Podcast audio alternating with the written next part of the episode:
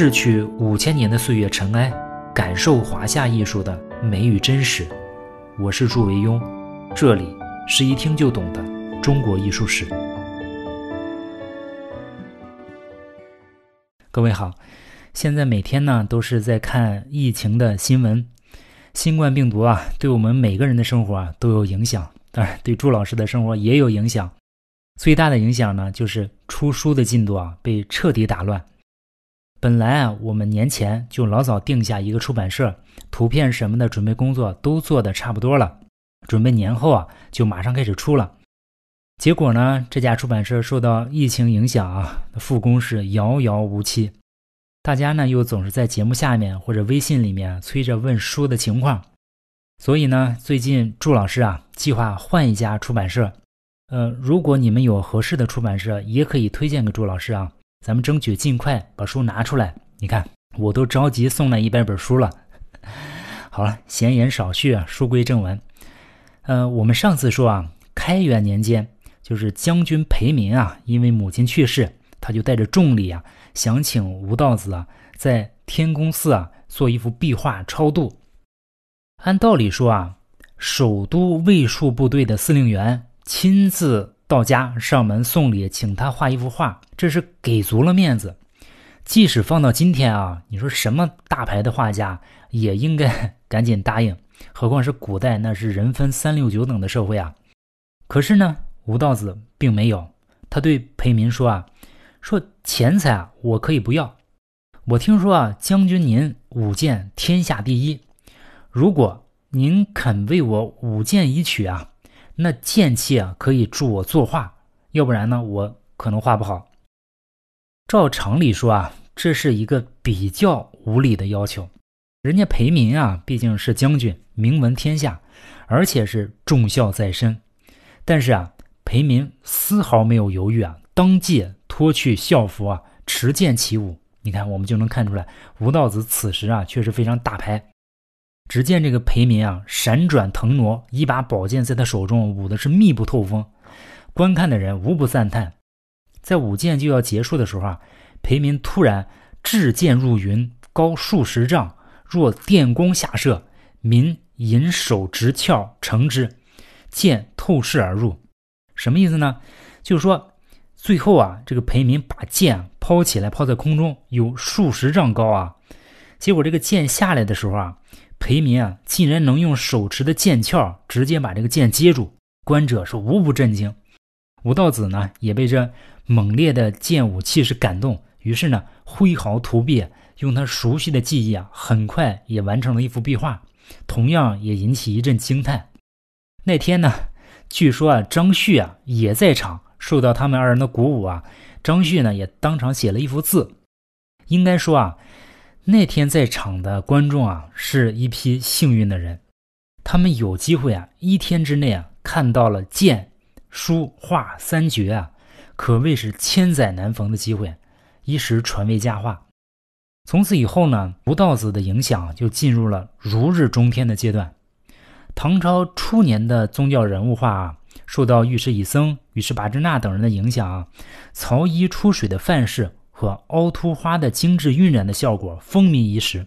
当绝大多数画家都醉心于模仿这种外来的艺术风格时啊，唐代最伟大的画家吴道子却用一种纯粹的中国风格进行创作。吴道子宏大的气势和高超的画面处理能力，使其再也没有谁能跟他比肩。这也是他被皇帝李隆基看中的原因。吴道子为李隆基画过几幅壁画。每一幅啊都是超一流的精品，有记录的呢有这么三幅比较有名的，分别是《金桥图》《嘉陵江山水》和《武圣千官图》。我们一个一个的介绍。开元十三年，就是公元七百二十五年，这一年呢，吴道子四十六岁。唐玄宗啊东封泰山，你看古代封泰山是个大事啊。吴道子呢和另外一些画家一同陪同前往，路上李隆基就命令吴道子。韦无天和陈洪啊三人共同绘制一幅金桥图。陈洪呢，主要画玄宗他的面容和所乘坐的赵夜白这匹马；韦无天呢，画狗马、驴骡、牛羊等等这些其他的动物；而桥梁啊、山水啊、车舆啊、人物、草树、燕鸟、仪仗、帷幕等等，大部分其他的东西啊，都是由吴道子画的。这个金桥图绘成之后啊，被人叫做三绝画。到了天宝年间啊，有一天呢，李隆基啊突然想起来嘉陵江啊山清水秀、妙趣横生，于是呢就命令吴道子啊专门奔赴一趟嘉陵江去写生，回来画一幅壁画。到了嘉陵江呢，吴道子就漫游江上，纵目远眺，雄壮的山水啊，一幕一幕的在他眼前掠过。他把当时的体会和感受啊，深深的铭记在心上。但是呢，并没有绘制一张草图。当吴道子游览了嘉陵江的山山水水之后啊，回到长安皇宫，李隆基问他为什么没有收集画稿呢？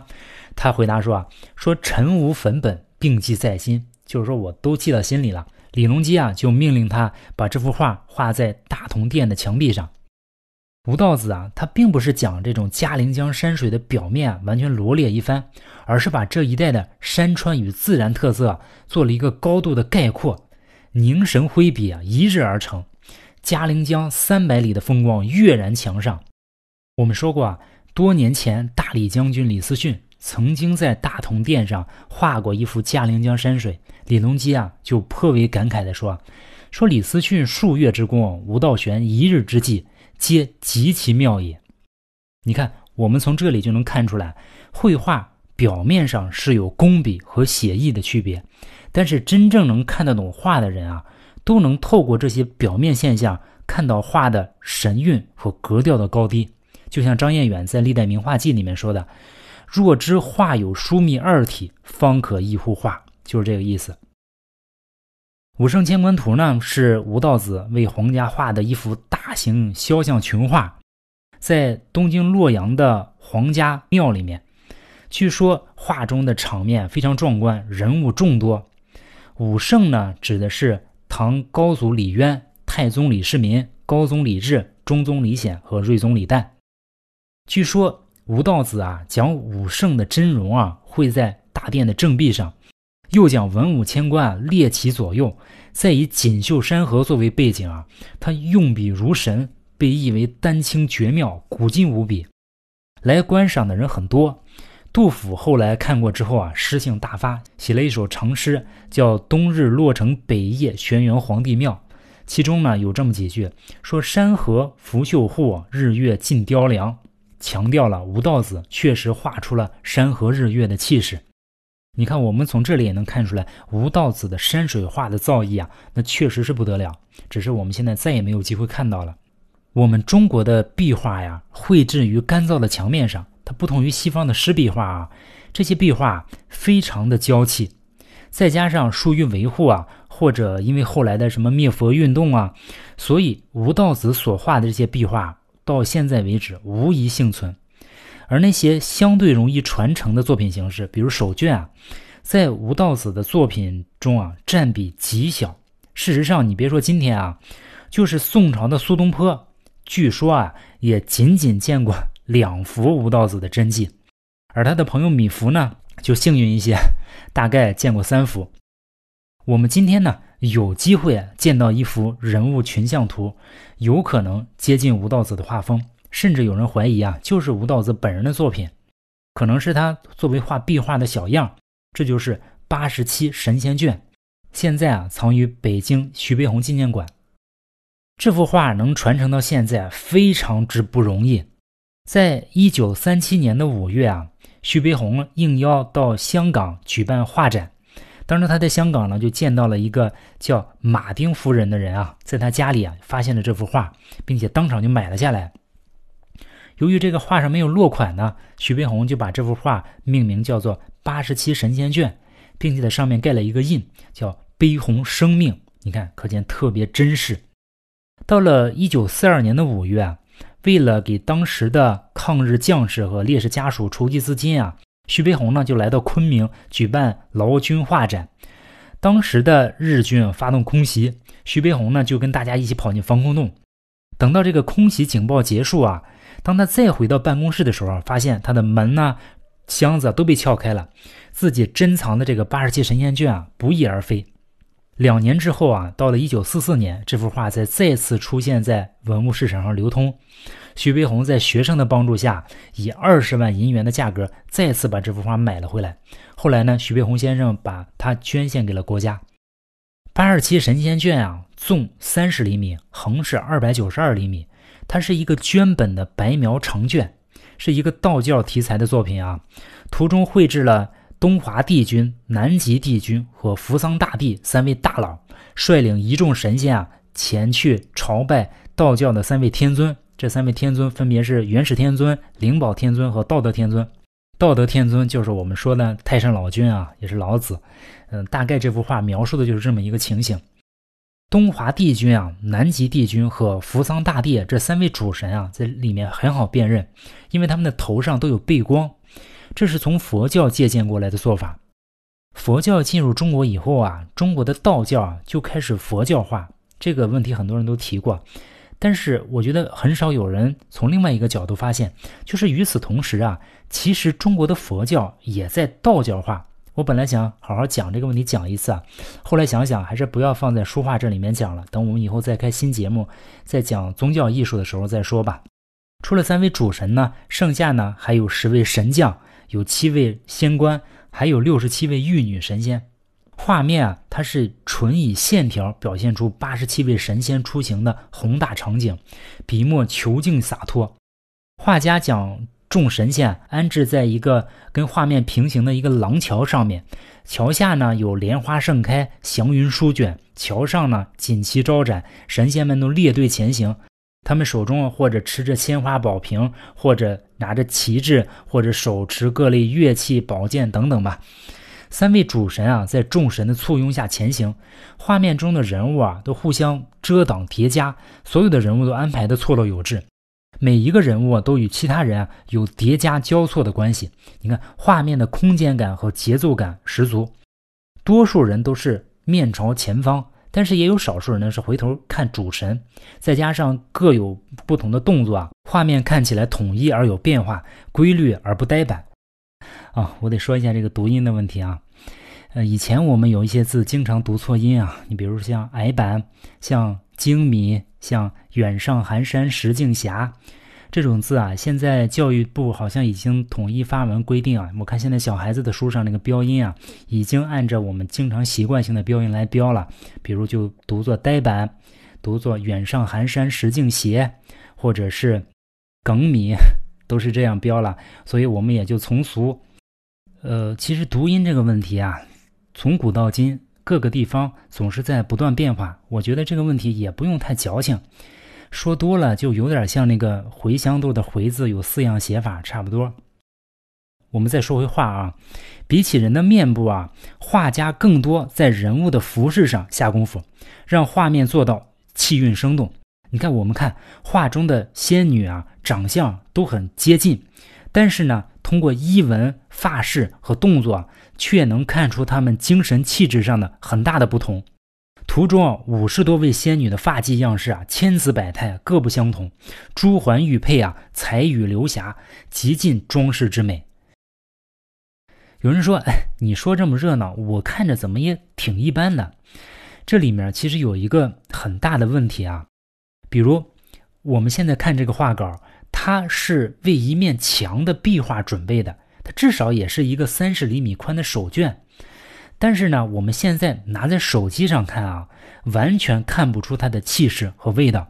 所以我一再强调，艺术品呢一定要看原作，因为艺术家就是为那个体量创作出来的艺术品。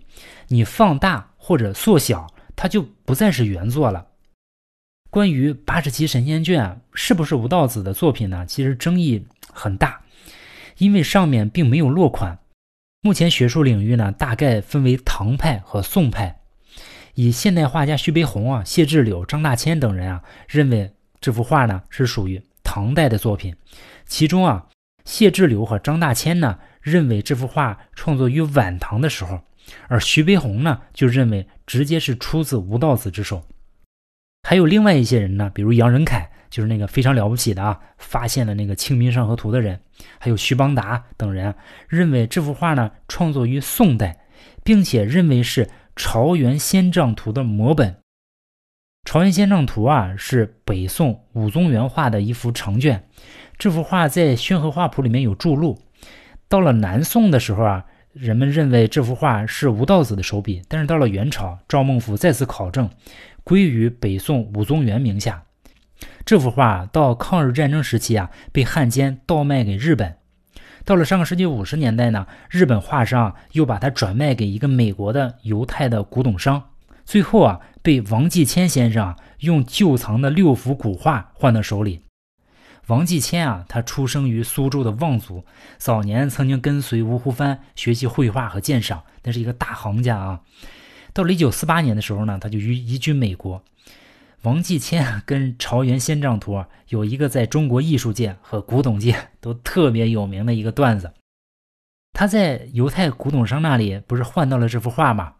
拿到之后啊，他兴奋的睡不着觉，夜不能寐，就不断的研究，最终确定啊，这就是武宗元的《朝元仙丈图》。但是他可能嘴不太严，到处跟人说，没想到就惹来麻烦。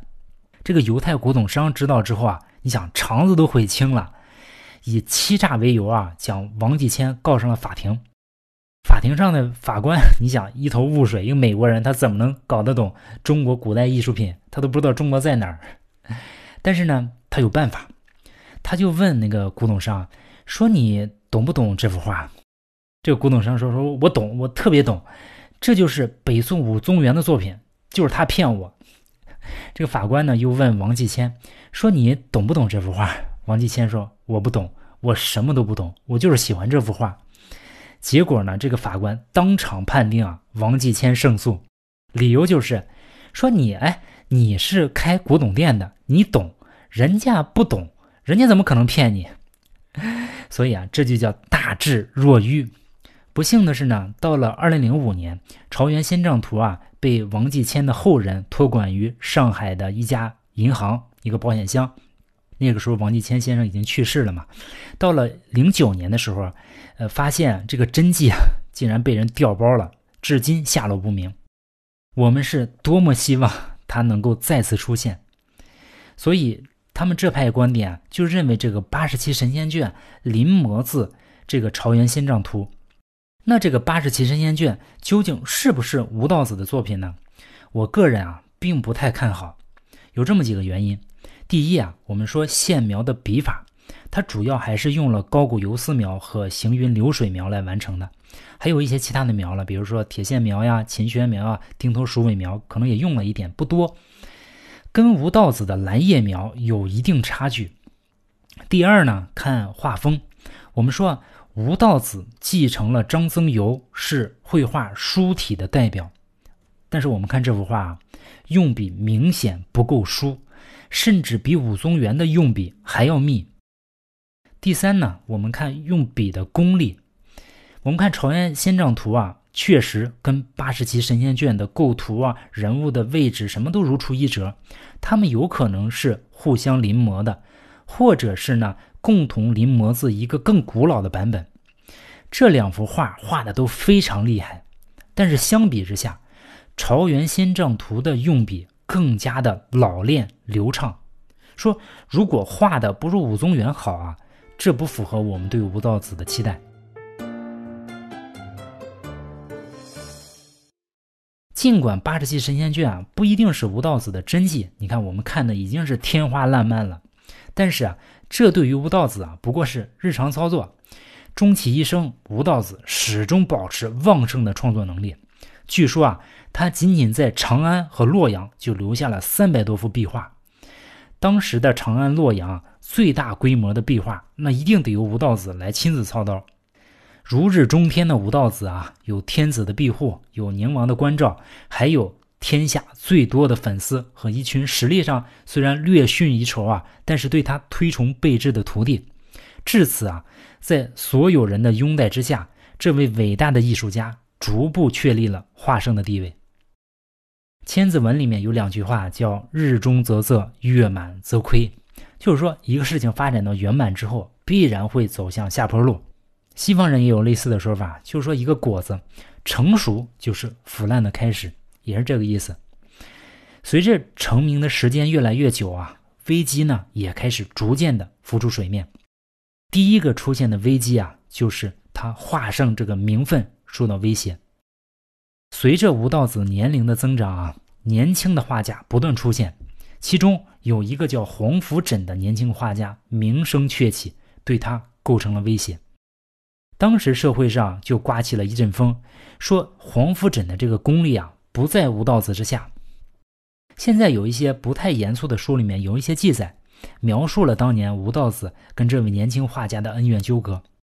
说在长安啊有一个红灯区啊叫平康坊，是歌妓聚集的地方，每天呢人来人往很热闹。这个坊内呢有一座菩萨寺，寺里面新建了一座大殿。留下了东壁和南壁用来画壁画。这个时候呢，宁王就命令吴道子画东壁，命令黄福枕画南壁。你看，这就是对台唱戏了。你想，同一个寺院内，让两个实力相当的画家分别画壁画，你看这不故意挑事吗？当时啊，吴道子的业务非常忙，他正在赵景公寺画壁画，还没顾上去呢。不料，这个宁王已经陪着皇帝李隆基啊参观大殿了。唐玄宗看见黄甫枕已经开始画了，非常高兴。但是看到东壁上呢，空无一笔，也不见吴道子的影子，龙颜不悦。临走的时候就留下一句话，说：“限定三日完成画稿，不得有误。”吴道子的徒弟啊，就匆匆忙忙来报。吴道子一听啊，说：“我心中自是有数。”他嘴上这么说啊，其实心里已经慌了。与卷轴画比起来啊，吴道子还是更爱画寺院的壁画。面对偌大的墙壁啊，信笔而就，无拘无束。他甚至经常不打底稿，一气呵成。每逢此时啊，观者如云，成为长安盛世。几年下来，从洛阳到长安，众多名寺中都留下了吴道子的壁画，合计大概有三百多面。但是现在他感觉到一种危机，这种危机不光是来自外部的，内部的也有。事实上，两个月前他在丰益坊。画药王菩萨图的时候啊，他就感觉到有一些力不从心了。这个黄福枕他也是知道的，这是京城这两年冒出来的画坛新星，技艺精湛，人气很高。不出几年啊，他必然能成为画坛领袖。当时啊，黄福枕在菩提寺刚刚画完一幅叫《佛陀涅盘图》，引起很大的轰动。据说平康坊的很多歌妓啊，纷纷拥向菩提寺，为的就是一睹帅气的皇甫才子和他绝妙的作品。这样的场景发生在别人身上，在长安这么多年还是第一次。得到这个消息啊，吴道子很是伤感。而且现在，年轻且才华横溢的皇甫枕与他同次 PK 啊，爱穿白衣的皇甫后生仿佛一堵风动的墙，压得吴道子喘不过气来。吴道子想到这里啊，自言自语道：“说限定三日啊，时间似还可待。”他的徒弟啊，发现他的眼中充满杀机，徒弟也有点害怕，只能默默的离开。吴道子当晚没有回家，他就坐在赵景公司的禅房内啊，陷入了沉思之中。第二天上午呢，他中断了赵景公司的工作，吴道子转场到菩萨寺。他在东壁前站了多时啊，却找不到一点感觉，竟然一笔也没有画出来。他听见那一侧啊很热闹，很多少女围观。他知道是黄福枕正在作画。他本想走过去看看，但是强烈的嫉妒和自尊心让他迈不开脚步。中午的时候啊，黄福枕走下画梯，主动过来拜见他。面对年轻的黄福枕啊，吴道子一下子感觉到了自己的苍老。是啊，这一年他已经五十五岁了。想到这里啊，他就像被利器刺中心脏一样，一种刺痛与恐惧弥漫了他的全身。但是黄福枕呢，却很年轻，就跟年轻时候的吴道子一样。虽然出身寒微啊，但是极富绘画天分，又肯下功夫，因此啊，很快就成为新锐画家，眼看就要超过自己了。吴道子啊，是越想越不安。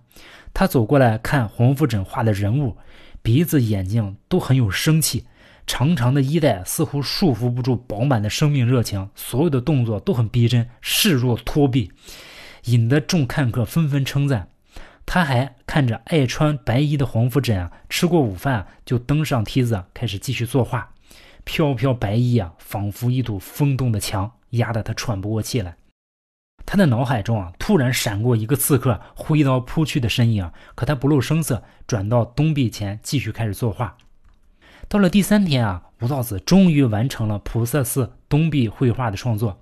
回到家里啊，一时间他也不知道该干什么，似乎啊他在等待着一个什么消息，又好像是在反省和自责。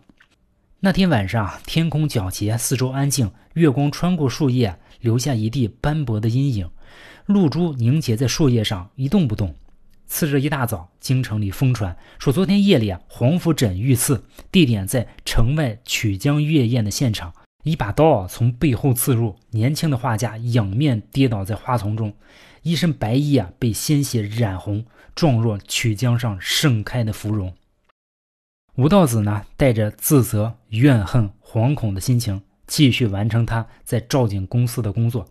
吴道子画出了他生涯中最重要也是最杰出的作品《地狱变》。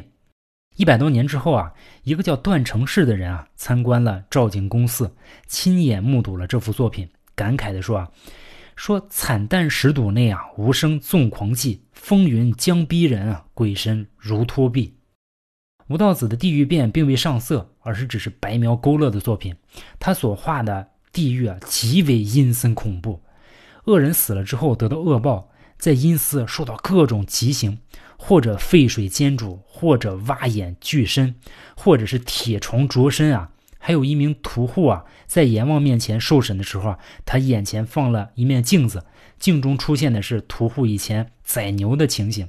画面上的地狱厉鬼的形貌和被厉鬼所拿的新死人的表情啊，让所有参观者看完地狱变之后啊，都惊恐不已，汗毛倒竖。这幅画画完之后啊，赵景公寺也迎来了它的辉煌时代。因为这幅地狱变壁画，使得前来烧香施舍的长安市民络绎不绝，京都里的人都来观看。他们看了之后啊，都深受震撼，纷纷前来施舍金钱，为的就是死后不坠入这阴森恐怖的阴间遭受煎熬，害怕自己死后坠入地狱遭受惩罚，纷纷开始修德行善。据说集市上有很多屠夫啊、商贩也不再敢卖鱼卖肉了，因为怕杀生而获罪，而改做别的生意。据说这幅画之后啊，吴道子的画越来越少了，长安城里的人也很少再能见到那曾经让人炫目的表演。吴道子有个学生叫卢棱嘉，画风啊细致，人们说他咫尺间山水既阔，形象精备，在当时算是很有名的画家。他的画。与颜真卿的书法在当时被人称为双绝。吴道子的画技啊，今天已经看不到了，没有流传于世。但是这个卢棱嘉呢，却有一幅六尊者相册啊，现在藏在故宫博物院。根据段成式记载啊，卢棱嘉啊常常学着吴道子的样子画画。吴道子也不保守啊，授以手诀，就是手把手的教他。卢棱嘉有一次啊，在寺庙的山门上画神像，画了一半，吴道子看了之后就大为称赞。但是啊，他对别人说：“说卢林家画的虽然好，可惜呢，不得心绝。他用思太苦，怕是坚持不了多久。”果然，卢林家画完这幅神像就累死了。